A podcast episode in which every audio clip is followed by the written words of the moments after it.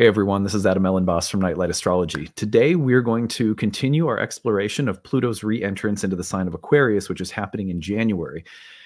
We are going to be taking a look at a really interesting uh, selection from an essay by James Hillman, who is an archetypal psychologist and one of the people that many modern astrologers attribute to um, the founding of the archetypal school of astrology. So, uh, If you've never heard him and his ideas before, he's very interesting. And I think you'll find this essay particularly interesting as it makes some, I think, very vivid connections to Pluto's re-entrance into the sign of Aquarius. So that's our agenda for today. Before we get into it, don't forget to like and subscribe. Share your comments and reflections, especially with the big ideas we're chewing on in this series, which will have a couple more parts in it. Um, maybe one more this week and I think another next week. Uh, so I'd love to hear from you guys and hear what you think. You can find transcripts of any of my daily talks on the website, which is nightlight astrology dot com. As you guys know, we are on our way to trying to raise the support of one thousand seven hundred seventy-seven backers by New Year's Eve. If you guys listen to this show daily, you know I've been banging the drum and really trying to rally support. You can find the link to the Kickstarter at the top of the comment section, pinned to the top, or in the description of this video. Uh, right now, as of the time I'm recording this introduction, we have four hundred forty-one backers, which means we still need one thousand three hundred thirty-six. That's a tall task, but I think we can get there. Uh, and I believe that there's a lot of things that make the channel worth supporting. I'm going to tell you a little bit about my goals for the year ahead as a content creator and our goals in general at Nightlight, some of the things that we plan to do um, in the event that we're successful with this Kickstarter.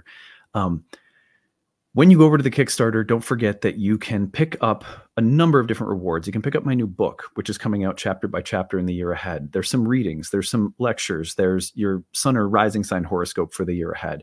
And there's our class bundles, fifty percent off any of my online programs, which includes our Roots and Spheres Moon Circle, the Masterclass series, year one, two, three, horary. Uh, we have a lot to offer at Nightlight for people who are interested in learning more about astrology. Uh, you can also bundle them together and you save more when you do so. So uh, be sure to check that out. We really appreciate your support. And today I want to tell you three goals that we have in the year ahead, both myself as a content creator and Nightlight in general as a sort of overall astrological school and like all of the services we offer, because I want you guys to know what we plan on doing with the success that we have if we are indeed successful by New Year's Eve. Number one is, the, and the biggest one I'm excited about, we got started on this last year, in addition to finishing up our community um, medicine, uh, our community herbal medicine project, which took a couple of years to build and is awesome thanks to you guys. And we have done some really cool things with that. Um, the Roots and Spheres program has also grown right out of that too, which is really awesome. But anyway, the affordable reading service is, the intention behind it is to create an opportunity for students who are talented and need experience reading for other people to have a platform where they can get paid to do so. And at the same time, we can, they can get paid at an, a, a basic, like an entry level, which, you know, many astrologers have to, you know, to gain experience, you may have to set your prices a little bit lower for a couple of years, or for, you know, for me, I did five hundred clients by donation. And then I set, I standardized my prices at the beginning of my career. It's done differently by everyone, but this gives people an opportunity to get experience, get paid for what they're doing, which is super important. And then also uh, for people out there to have a sliding scale and or an affordable rate. Um, we're still finalizing exactly what it's going to look like, but the basic idea here is that if you get like an industry professional, like a, a well-known or reputable professional astrologer, reading is going to price a certain amount of the population out of getting that service. Um, We don't think that that should be the only price point.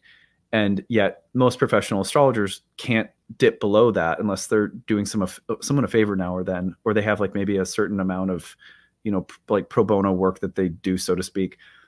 But what this is going to do is it's going to give students experience. And then in turn, it's going to give people who need an affordable price point that, that, uh, that price point that's more manageable so that people aren't overextending themselves. That's part of our philosophy with all of our training programs, which is why the Kickstarter also supports, when the Kickstarter does well as a sort of sale for the online programs, it also enables us to have a huge amount of students that come to us paying very little, some people like ten dollars a month. Um, so, you know, the the Kickstarter's success this year will extend that philosophy into the realm of readings. so that we have students getting experience and people getting a, uh, an affordable reading service. So that service will hopefully be available in the first couple of months of the new year, but these things take time. So, uh, you know, it'll be there soon though, if, especially if we meet our goal. Number two is rebuilding the website. So in order to host this new reading service, we have to do some pretty serious reconstruction of the website. So that's a big part of it. They kind of go together. If we're successful, we will be implementing this service, making sure stu- students are paid, having to go through a, a process of training, and then rebuilding our website to host this new feature. And then number three is um, one of the things that we're developing, uh, me and my team, is a bonus series. Now, the bonus series would come on, say, occasional Saturdays or Sundays, and it would be bonus material on the weekends outside of my normal Monday through Friday content, but it would be hosted by aspiring content creators who are Nightlight students or graduates. So we have so, there are so many talented people out there, you guys, who don't have platforms. And something I'm really passionate about is I want to see other astrologers who are talented succeed. They need experience. They need a place to share their creative work. So the bonus series will be a way for people to come on and showcase their, their talent. And um, it will be in a bonus format so that you're still getting your Monday through Friday, you know, content with me. But then on the weekends, you might get to visit with a, a cool, talented person you've never met before who has a really fun topic to share, be based in the current astrology or something else. So I'm really excited about that. That's something we're developing. And we'll be able to pay these people um, to, to do this content so that they're getting the experience of being paid for their talent and ability, and that they have a platform where people will immediately be able, I mean, a big audience here, right? So people can see their work and then jump over and like book a reading with them or support them or follow their work on Instagram. And it can help talented, you know, people who are coming through our programs to have a space to share. So anyway, those are our goals for the year ahead. If we're successful, these are things we plan on doing with that success. Um, in addition to supporting the staff of people that are a part of this whole enterprise, um, these are the things that we hope to get done. So if you feel up to it, we would love your support. Uh, you can head on over to the Kickstarter by clicking again on the link at the top of the comments section, pinned or in the description of the video. And I hope you guys will enjoy today's talk on Pluto's re-entrance into Aquarius. Thanks, everyone. Bye. All right, so today we are going to explore Pluto's entrance into Aquarius once more, and we're going to be doing so by taking a look at a famous essay that was written by the archetypal uh, psychologist uh, James Hillman. Hillman was a student of Carl Jung's and um, someone who was uh, really paving the way for what would become the field of archetypal astrology. It's a little different from archetypal psychology. Hillman was not an astrologer per se, but he wrote in many different places about astrology. His son is an astrologer, and his work had a great influence on many of the astrologers that would come and uh, come forth to establish the field of archetypal astrology. Um, he wrote an essay called Cosmology for Soul, From Universe to Cosmos. And the first section is called What's Wrong with the World. We're going to read that section and the following section of the essay, which is called Cosmos Logos, uh, in this first part.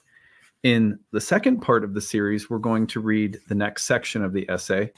And then finally, in the third part of the series, we will read the final part of the essay. We're breaking it up into pieces because um, it's a li- it's long, and there's also so much to reflect on in each of the sections that I think it might be more effective to break it up into parts, do some reflecting on each part, and draw out some really meaningful connections to Pluto's entrance into the sign of Aquarius, which of course is coming up here again in January. So anyway, let's go ahead and take a look at Pluto's entrance into Aquarius on the real-time clock and refresh ourselves. So we have the new moon coming through this week, which is fun. Let's go to January twentieth.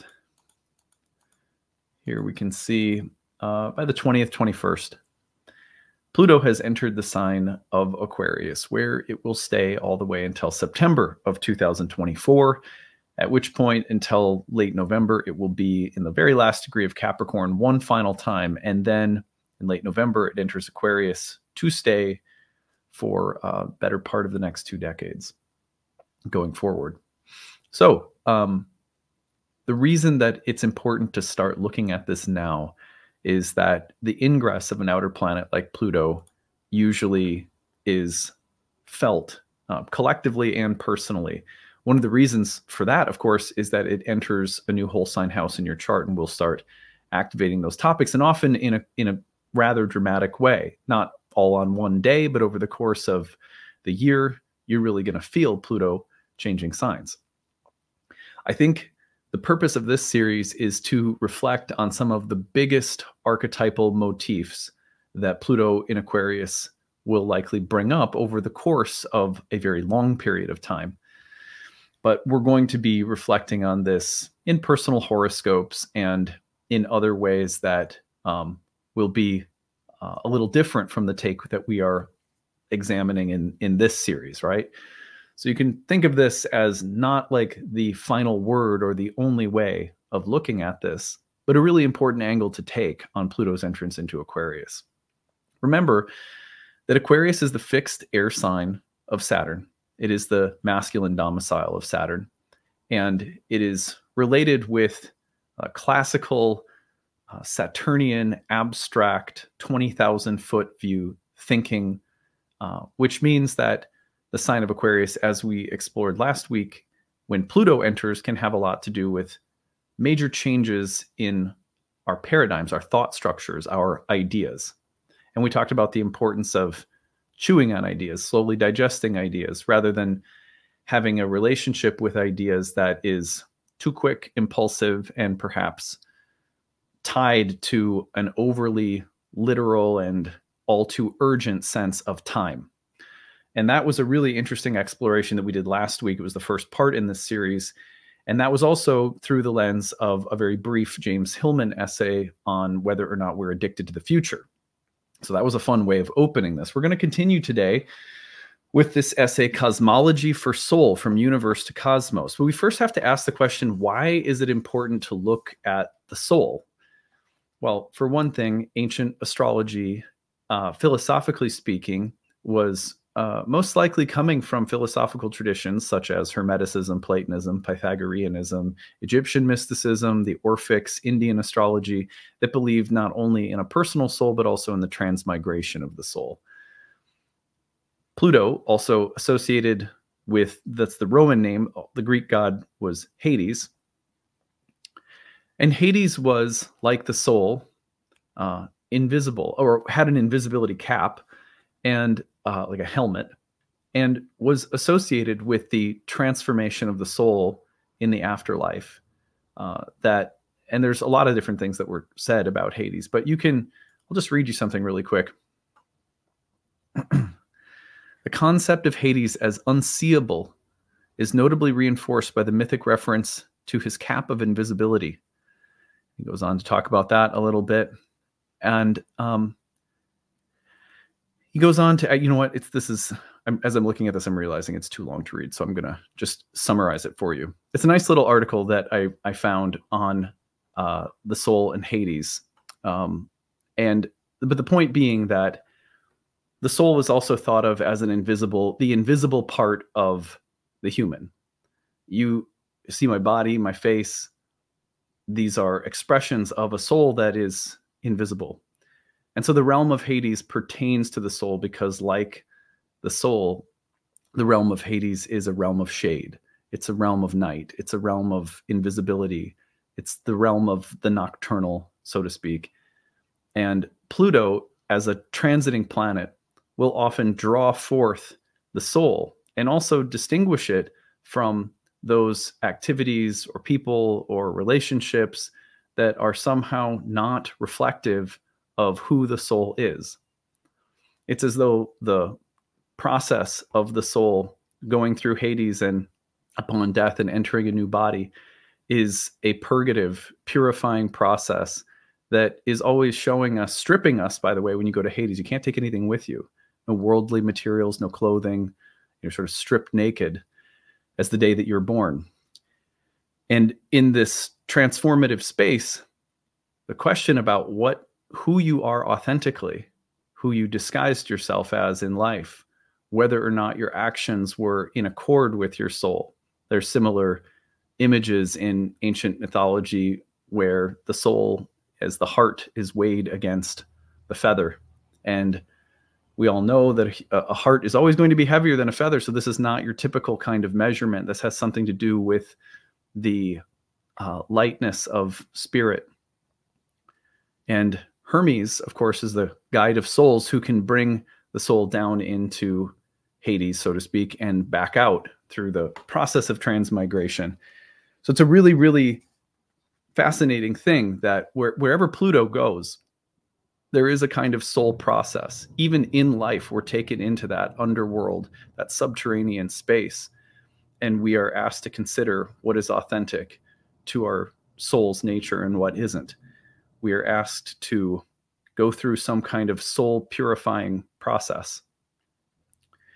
So there's a lot connected. There's always been a lot of meaningful connections between transiting Pluto and a process of examining what is soulful and perhaps what isn't, what is artificial. So these, these are good reasons for us to be thinking about soul in relation to uh, the planet Pluto entering Aquarius. And on top of that, we have the sign of Aquarius as a sign that, again, the fixed airy sign of Saturn has always been associated with big picture thinking. What are the ideas that shape history? What are the ideas that are f- fighting it out in the collective discourse? What are the ideas that guide our life? They could become ideologies. They could be religious beliefs. They could be scientific paradigms. But Aquarius has always been associated with that very large, broad way of looking at the universe, like an architect, like an engineer, uh, like an astrologer, or a cosmologist. And so actually, the relationship between the soul and cosmology is one, maybe one of the most succinct ways of describing what Pluto and Aquarius is likely to be about over the course of almost twenty years. That we're going to be looking at our ideas about the cosmos, about the universe, in relation to the human soul. So for that reason, I thought this essay was particularly fitting, since it is a very thought-provoking essay that asks us to look at what kinds of theories or ideas we have about the universe, about the cosmos, and whether or not they reflect something of the authentic nature of the human soul, of the soul's reality, of the soul's participation in reality. And I think you'll like this, but I also encourage you to think about it, not just agree with it.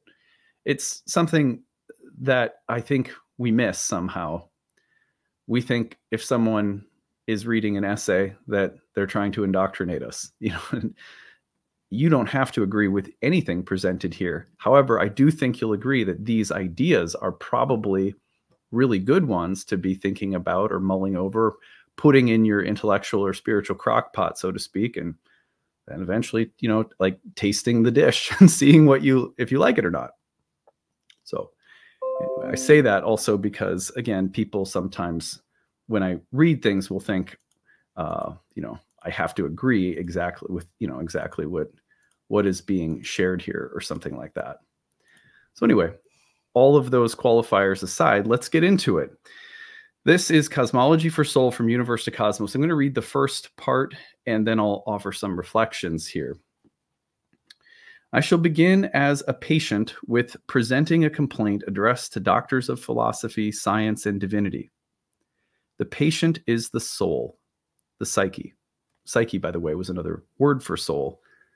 In allowing soul a voice, I follow a rhetorical tradition going back to ancient Egypt and used by Tertullian in his De Testimonio Anime. The soul's complaint, as I hear it now, is this: why am I so neglected in your theories of the universe? Why am I given such a contingent place in the scheme of things?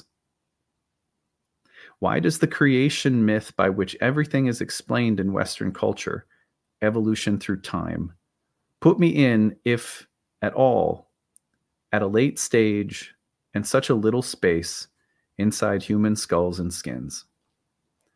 What do your theories of matter, their mathematical formulations, their astronomical calculations, your very notions of reality say to my actuality, and its main concerns with living on Earth, and the puzzles of love and beauty, of justice and right action, of breeding and sickening. Why do philosophical cosmologies offer scant nourishment to the interiority, imagination, sensuousness, and suffering that these same cosmologies declare to be my domain? I want cosmological help, a therapeutic cosmology, cosmotherapy. Psychotherapy can never accomplish its tasks with the soul, since the worldview in which psychotherapy works is fundamentally limited by cosmologies that declare the soul to be inferior. Whether these cosmologies be materialistic, monotheistic, evolutional, or idealist, none start in soul. To formulate a cosmology of soul invites three great dangers. Three insuperable monsters guard the gates. First, the demon of the academic method, tempting us to an exhaustive review of the field, showing that all other approaches are faulted. This tempter would transform us into the redemptive hero. Second, the demon of big words, a special English language danger of speaking and then believing in abstract concepts. This wizard would turn us into metaphysical literalists with large heads carved of stone. Third, the cosmological danger, the monstrosity that is the topic itself, this overvalued idea, cosmology, which invites the inflation of embracing all and everything. This demon would turn us into a paranoid god, omniscient and wholly self-justifying by his own light. To sidestep these dangers, let me tell you a tale. A wealthy and most intelligent nobleman in his late twenties went forth from the enclosure of father, wife, and home to venture with his driver and horse downtown. On several brief occasions, Siddhartha Gautama, for such was the young man's name, beheld first an old man, aging, weakening, decay, the irreversible arrow of time. Second, a sick person, pain, vulnerability, affliction, the fundamentality of pathology. Third, a corpse, the universal truth that all life whatsoever presents is finished in death. His last encounter was with a sage. In this tale begins Buddhism. Siddhartha first considered the sage an answer to the first three, as wisdom might follow from suffering. The sage, however, belongs to the same image as the first three. It, too, is an inevitability. From householding and husbanding, there is escape. From philosophizing, no exit. Perhaps the fourth, the sage, philosophizing rather than an answer to affliction, is also another of the few utterly necessary afflictions of human life. Classical cosmologies usually give answer to the question of suffering in four different ways. They say affliction is not primordial, merely an effect, the result of a cosmological fall or rupture. Or they say that affliction is merely an indication of a life astray, owing to ignorance and illusion about the true nature of reality. Discover its laws, its reason, and the truth shall make us free.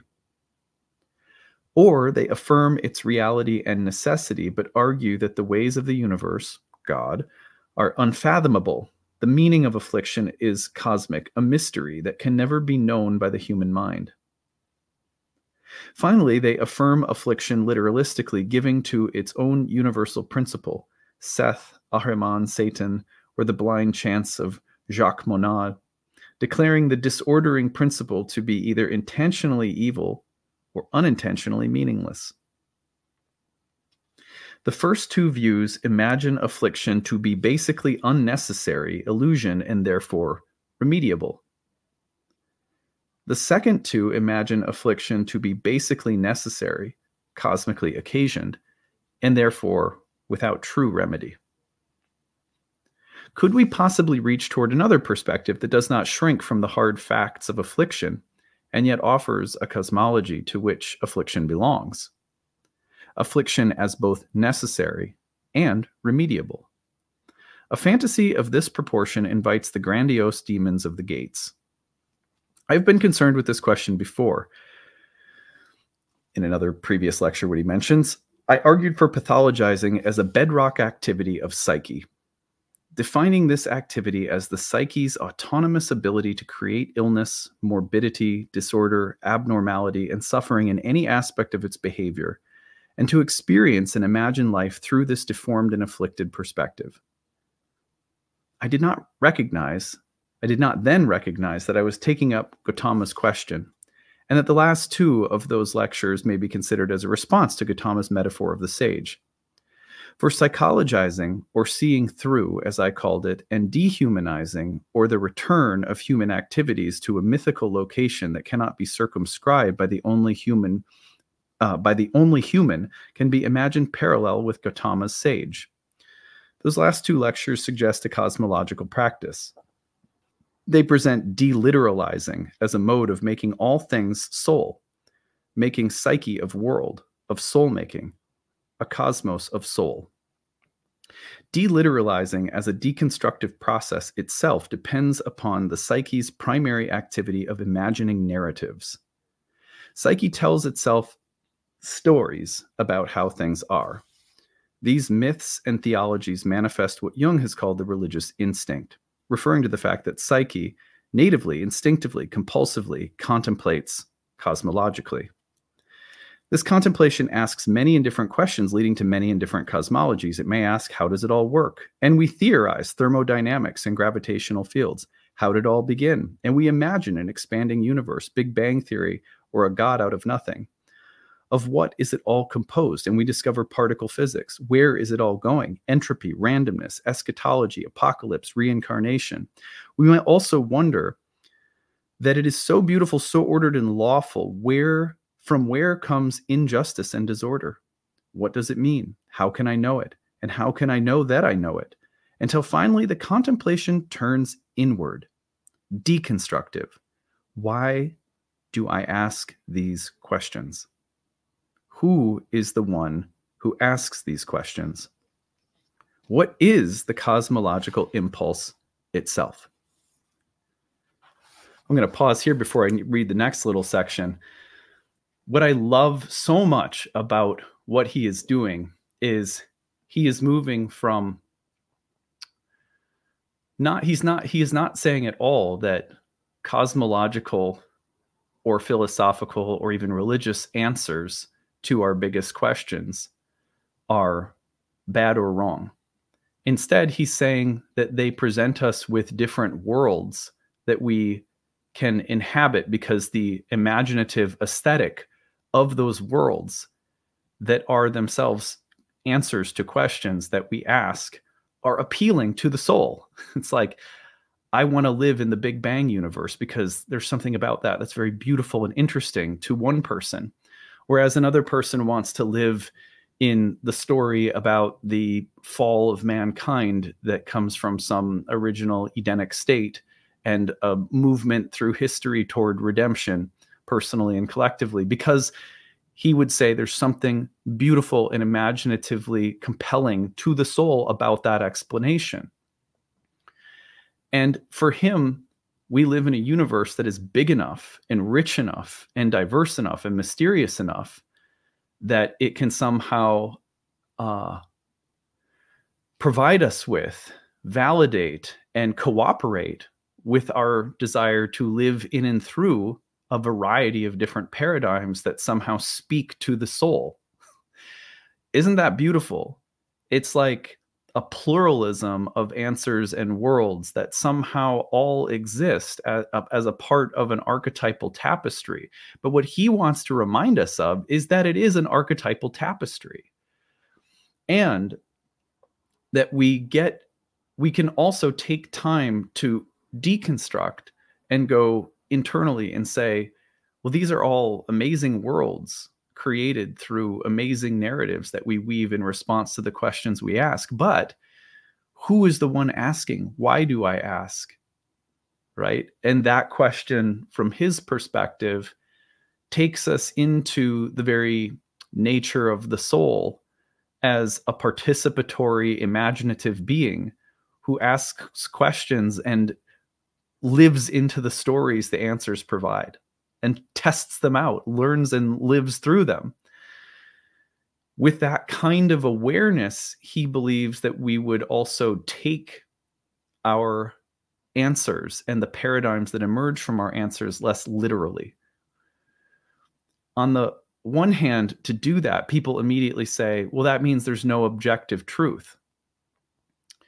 But what he's asking us to consider is that rather than thinking about truth as objective, think about it as relational. Think about it as participatory. No, there actually is a Big Bang universe, but it's it's a kind of it's it's like an archetypal dimension of reality. It's a paradigm that's real if you participate in it, and its results relationally to the soul are real. You get to live into the Big Bang theory of the universe, or you get to live into the creation story, or you get to live into any other paradigms that come as the answers to the questions that are most relevant to you. And the universe is somehow so intelligent and beautiful that it's like this um, matrix of possible realities that all have their own ontology and validate the soul's aesthetic interest in, in participating in, in such ways. That's so, uh, to me, that is so profoundly inspiring, because it takes away the impetus for my participation to be valid, the those that somehow don't cohere or live in the same world that I'm in must be wrong. And then there needs to be a defensiveness, and then there's judgment, and then there's war, and so many things. Now, practically speaking, there are going to be conflicts between paradigms.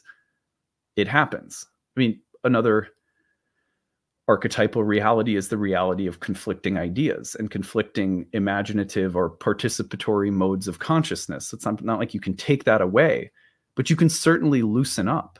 You can certainly develop a more open mind when you start thinking about the about reality as relational, soulful, um, a matrix of beings participating in and through the the, the beautiful images and worlds that open up through the questions we ask and the answers we arrive at.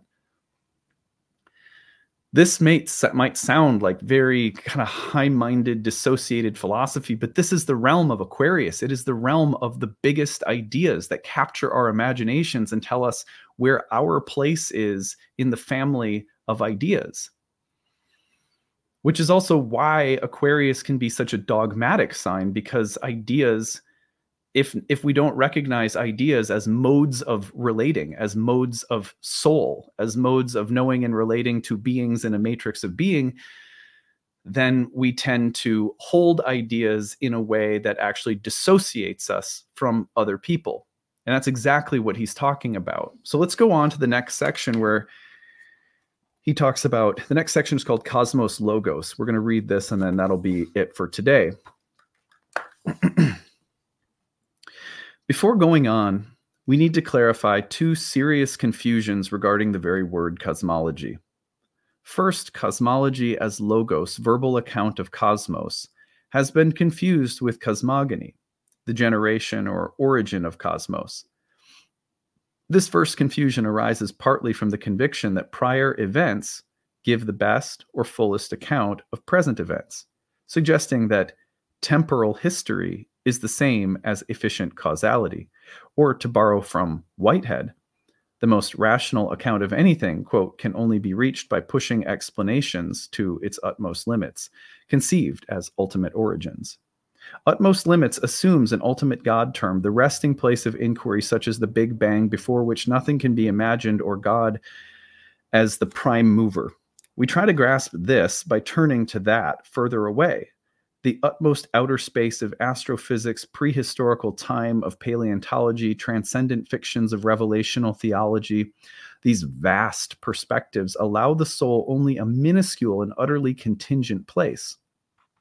Its concerns with pathology as told in the Gautama story seem meaningless, and its plight, rather than addressed by cosmology, is accentuated. Lostness, dread, and the cry for salvation describe its existential condition. And psychology, which cosmogony either reduces or ignores, is expected to find remedy for the disorder cosmogony has brought about. The second confusion concerns the other half of the composite term, cosmos logos, cosmos, when translated into Latin, became universe, which means turning around one, or one turn, or turned to one. Universum, the direct antecedent of universe, meant the whole world, the world as whole. The adverb universum meant whole, in general, generally. Cosmos Logos, imagined as an account of universe, will be biased toward universals, general principles, and away from sensual particulars, which are the very concern of cosmos. For cosmos is first an aesthetic term that can be best translated as fitting order. Therefore, it is equally a moral term used, for instance, by Aeschylus for good order, good behavior, decency, and by Homer in the negative katakosmon for bad order, shamefully. Liddell and Scott give such translations as becomingly, duly, decently. Other connotations are discipline, form, and fashion. A second group of meanings refers especially to the world of women, where cosmos is used for ornament, decoration, embellishment, dress, and is descriptive of sweet songs and ways of speech. The verb cosmos means to arrange, adorn, furnish. Our word cosmetics is closer to the original atmosphere of cosmos than is the Latinate universe. From the perspective of the Greek word, the physical world is an orderly arrangement, a display of palpable things, and so it may be conceived as a whole universe only because of its aesthetic and moral fittingness. Without these sensual echoes, without the aesthetic and moral connotations contained in cosmos, the word today refers only to a vast gas bag, outer, empty, spacey, cold, while the logos of the cosmos, cosmic, is without sweet song. By this I mean that the mode of adequate response to the world as universe is to seek sufficient explanation. To the world as cosmos, to seek sufficient appreciation. See how he's talking specifically? He's talking about universe being something that's more abstract and cold and mechanical and has to do with what is the objective truth. Whereas cosmos is a way in which we arrange an understanding so that it is morally, aesthetically pleasing, and relationally um, validating. That it's a, a view that validates the place of beings who relate to other beings in a universe or a cosmos that is seen as alive. First and foremost, not mechanical, but alive. The monistic and abstract Roman term actually divides the truth about physical nature from goodness and beauty. Universe splits into separated realms what is supposedly being held by it in unity. And our modern cosmologies are forever attempting to reconcile aesthetics with ethics, and each with truth as understood objectively, scientifically, without moral or aesthetic implications. The word cosmos emerge, emerges within a polytheistic context. It makes no monotheistic demands for reduction to unification.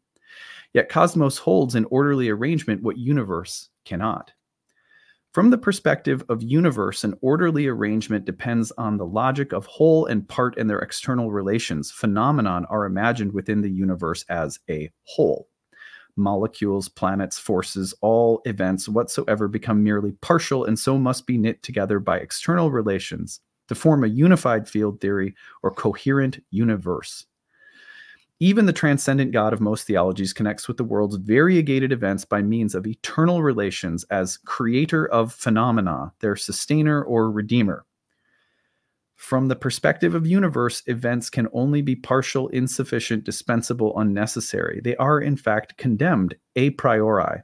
So they cry out to be fitted in, finding salvation from their contingency and their externality only within an embracing whole, the universe, which alone can give them their meaning, their beauty, truth, and moral value. Phenomenon as such need explanations. They do not provide their own reason, their own inherent intelligibility. By stating above that cosmos holds an orderly arrangement what universe cannot, I am emphasizing the intrinsic aspect of cosmos as if every event showed cosmos, its form or fashioning pattern with that specific space and time internal to the pattern and required by it. Order is event itself. the set of its internal relations displaying its inherent truth, beauty, and moral value, each of these aspects implicated by each of the others. Or, as the adverbs becomingly, duly, fittingly, decently cannot be appropriated exclusively by truth over against beauty or moral value, so an event is an indivisible cosmos, not a universe, but a unity. This unity is immutability. That is, that is, that it is this now as it is with its scopos, or intrinsic intentionality, and therefore intrinsic intelligibility. Its meanings are afforded by its appearance among other events. Could we go so far to our utmost limits to say that this inherency of cosmos is another way of speaking of a soul?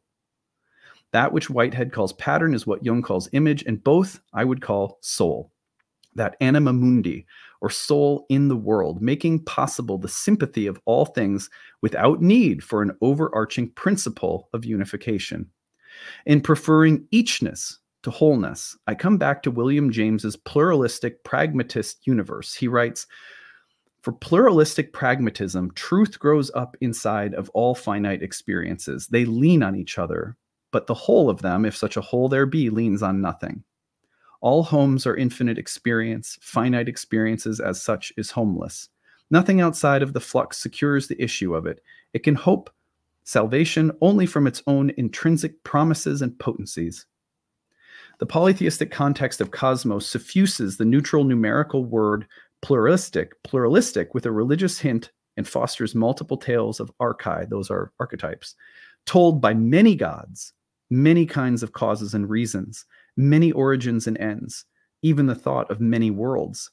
Plato himself, immediately following his mention of the twelve-sided figure with animal heads, that would be a reference also to the zodiac, raises the issue of plural worlds. Attempting to comprehend the universe, however, by means of universals leads cosmology into single vision and Newton's Newtonian sleep. The return of cosmology to cosmos also leads to an emptying out of all first causes, single equations, ontological unifying grounds. No one God will do. Being evaporates, only beings at home in their own decor, asking not for ever more inclusive and abstract explanations for their existence, but for ever more profound and differentiated appreciation. I love that so much. It's so um, it's such a rousing and interesting way of um, thinking about the difference between universe and cosmos, and how there are actually really significant differences in how we talk about the cosmic environment that we live in.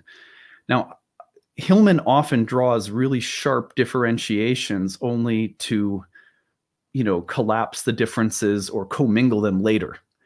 So I would encourage you not to hear what he's saying, although he almost sounds like he's condemning, you know, universals. I would encourage you not to take that too literally, but to see him as doing something sort of alchemical, drawing out the difference between cosmos and universe, because that meaningful distinction can help us see something of the sh- the shadow that rises up frequently.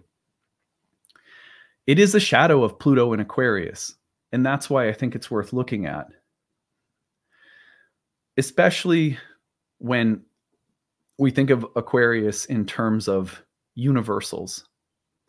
This is a sign that absolutely loves universals, but it doesn't have to be that way. It's not the only thing that Aquarius loves.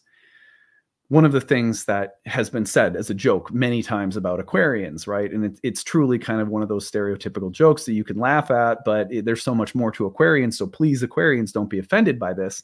You'll hear people say Aquarians love humanity, but they hate people. This is what Hillman is talking about. The whole essay could be summarized as, we have a problem if the way we think about the universe causes us to love the idea of people, but is also creating uh, ever isolating, detached, abstract, idealistic, ideological distinctions that actually alienate us from one another and expose an underlying dislike of embodiment, of sensuality, of the of nature, of earth, and of the the messiness of being human. There is something about Aquarius, as I said in video one in this series, that loathes the way things are and prefers to imagine everything in accordance with unifying grand principles or ideas. And there is something deeply intolerant, inhuman, lacking sensuality, lacking relationality, lacking the subjective center that a soul requires, that a soul is. And so there's so much to be said about Pluto and Aquarius presenting us with the contrast between the need for an embodied, soulful, sensual view of the cosmos that we live in. A, a, a cosmos, remember that for the ancients, everything was connected. Music, math, numerology, astrology, ethics, beauty. They were all interpenetrating fields of concern when it came to philosophy or spirituality. I mean, that's in a sense what defines, and art too. That's in a sense what defines the Renaissance, and the Renaissance in turn is a turning back to the Greek universe. Well, it's a cosmos, we would call it, right? So the Greek cosmos, if you want to think about it like that, is this distinction that Hillman's drawing. I often use the words interchangeably, by the way. I'm, I'm not I'm not a word, uh, I'm not into word policing, right? But if you think about it, the, this, the, the, and by the way, when we say Greek, we're talking about not ethnically Greek, but Greek culturally, which is the broadest definition of the Hellenistic era in which horoscopic astrology emerges. Um, it's a sort of Greek world, but of course that world is in, in, inhabited by a, a pluralism of religious, spiritual, philosophical, um, intellectual points of view. Uh, which is one of the things that makes it really, really interesting. But but like, like one of the ways that Hillman talks about that Greek imagination and its contribution to the world that is still valuable to us today is that it is essentially pluralistic, polytheistic, and speaks in terms of beings rather than being as the abstract thing of which all beings are somehow related back to. That the prioritization is not about taking individual beings and referring them back to the great web of being, but rather taking them out of that and bringing them back to their particularity, their literal humanity, as opposed to an idea of humanity. These are tensions so present in the sign of Aquarius. And so we're going to look at two more parts of this essay, but today I just wanted to get the wheels turning and have us starting to think about what the, the in like, let's just put it broadly, over the next twenty years, big ideas are going to come about that on the surface may seem like they have this sort of universal appeal. But we should ask ourselves the question, in the grand universal appeal, are we further alienating ourselves from our the actual uh, the, the sensual, relational, subjective, soulful bodies, you know, and daily human life that we inhabit? Um it, it, there can be also, just to be fair, there can be the emergence of ideas that do both, right? That help us to um, inhabit our particularity while exposing us to uh, unifying principles or truths. Um, I believe that particularity and universality, like immanence and transcendence, are sort of like two sides of the same coin. So again, just because Hillman's drawing this sharp distinction and saying, go towards cosmos, you're lost in the universal, It, it, it's a true, it's a good calling. It's a good like banging of the drum, but both can also be true at the same time. And that goes back to this basic idea that he proposes throughout all of his work, which is that the questions we ask and the answers they provide us with are compelling to us because the soul imagines its relevance to its personal existence as, as, as meaningful and interesting and worthy of, you know, like that's the choose your own adventure path I want to go down, is those answers to those questions. Or maybe you're, you know, even, even you're in an agnostic space. You're like, I, it's, I don't know. It's a mystery. I can't know. That's still your participation path. That's your, that's the choose your own adventure you're going to take. And the point that Hillman makes again and again is that it, these paths are attractive to a subjective living being. They're not just objective answers. They are modes of relating and participating in reality. So it's good to have this kind of reflexive awareness of big ideas, big questions, big answers as modes of soulful participation as we go into a period in, to- in time that can very easily pit ideas against living beings. So anyway, I hope this is interesting. Food for thought. A lot of, a lot of like, so yeah, leave your comments. I'd love to hear from you guys. Don't forget, we have, uh, we are trying to reach our goal of one thousand seven hundred seventy-seven backers by New Year's Eve. We are almost, uh, we're moving along nicely. We still have a ways to go. You can find the link at the top of the comment section pinned or in the description of the video. Head on over, help us support and reach our goal of one thousand seven hundred seventy-seven backers by New Year's. Pick up fifty percent off any of the programs that we have. Get a four class pass and bundle them together. And you can, they never expire. You can gift one to someone else. Uh, those take it up to almost seventy-five percent off. So some great deals. We really appreciate your support. If you enjoy this channel, if you enjoy the, the work that goes into creating this content, um, then we'd really appreciate your support. And thank you so much to everyone who's already donated. And we will see you again later this week for part two. Take it easy, everyone. Bye.